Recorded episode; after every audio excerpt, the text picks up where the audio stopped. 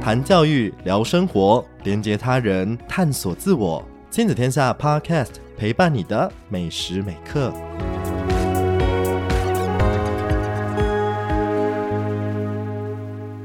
大家好，欢迎收听十分钟书房，我是佳怡。每个爸妈都希望孩子能够主动好学，但事实往往是写个作业都会爆发亲子战争。书是孩子要念，考试也是孩子要面对的，但为什么焦急与在意的却是爸爸妈妈呢？你又能盯着孩子的学习到他几岁呢？想要帮助孩子自动自发的学习，其实是有方法的。身为小学生家长的赵应成是个学习高手，他把自己协助企业家学习的心法应用在家庭当中，发展出了小学生也能高效学习的原子习惯。从抽象的学习态度到确实预习与复习，有效的课堂笔记、考后的检讨等等，他都有一套循序渐进的方法来协助孩子。在每天的学习中，一点一滴的建立良好的学习习惯，让孩子不补习也优秀，读书和写功课都不拖延，还能集中专注力。更重要的是，这些小学生高效学习的原子习惯一旦养成了，孩子以后长达十多年的学习道路，爸妈就能轻松又放心。其实每个孩子的天赋差不多，只要掌握小学生高效学习原子习惯，避免过度学习，让孩子持之以恒。就会感受到学习的挫折感降低，功课也都会在一定的水准以上。唯有不讨厌学习，才有进入真正学习的可能。赵胤丞老师解构小学生学习时的相关操作与行动，让家长可以带领孩子一同在细节上逐步调整，累积很多个小进步。从汇整笔记开始，到确实预习、考试后检讨，每天读书练就高效学习的基本功。某一天回顾时，就会发现原来自己进步如此大。只要开始，就有机会打败坏习惯。很多爸爸妈妈的困扰就是，孩子写功课时总是拖拖拉拉。若想改变孩子拖拉的习惯，我觉得这可以分成两个阶段去进行。第一阶段是从坏习惯着手改变。首先要先定义什么是坏习惯。我觉得坏习惯就是会造成自己或他人困扰的习惯。比如说，孩子写作业拖拖拉拉，其实孩子也知道自己没有做好。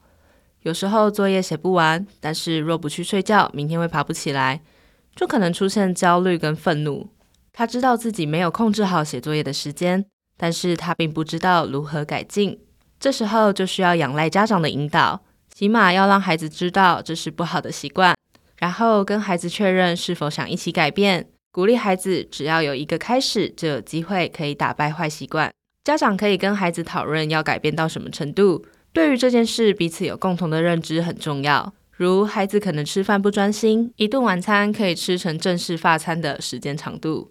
为了养成孩子在餐桌上好好吃饭的习惯，就跟他们讨论是否能在半小时之内完成。如果可以好好在餐桌上吃完饭之后，就可以延长看卡通的时间。若刚开始孩子还是抵抗，也不要气馁，保持先求有再求好的心态，不要给自己与孩子一定要做到的压力。就像盖高楼大厦一样，要打好基础，愿意做就是很棒的开始。重点是情况有逐渐好转。当我们看见孩子的行为改变时，别忘记给予鼓励，让孩子可以累积成就感与肯定。之后，孩子也会比较愿意持续操作。当孩子出现好的行为时，我们就给予肯定，逐步形成正向循环。之后，让孩子逐步累积小成功。一段时间之后，再带领孩子回顾自己的改变，也是另一种肯定与支持。孩子会比较愿意认同这样的改变进展。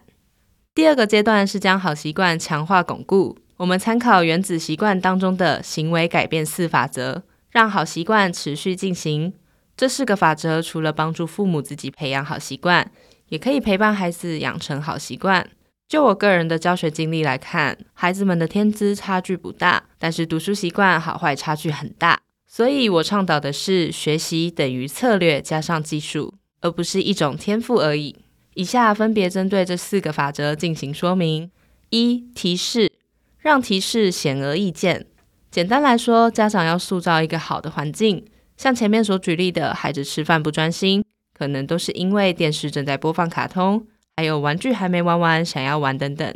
我发现，其实大人可能也在不自觉地使用三 C 产品。当我意识到这件事时，就尽可能在吃饭时间不要使用手机。避免孩子有样学样，一次专心做好一件事，无论是好好吃饭、好好读书、好好运动、好好看电视、好好放松，或是好好睡觉。二、渴望让习惯有吸引力。之前带小孩去英法旅游时，女儿正处于吃东西爱吃不吃的阶段，正餐往往都拖拖拉拉，不想顺利吃完。但毕竟到国外行程很赶，而且不容易取得餐点，所以就直接跟孩子说：如果现在不吃，之后就真的没有东西吃。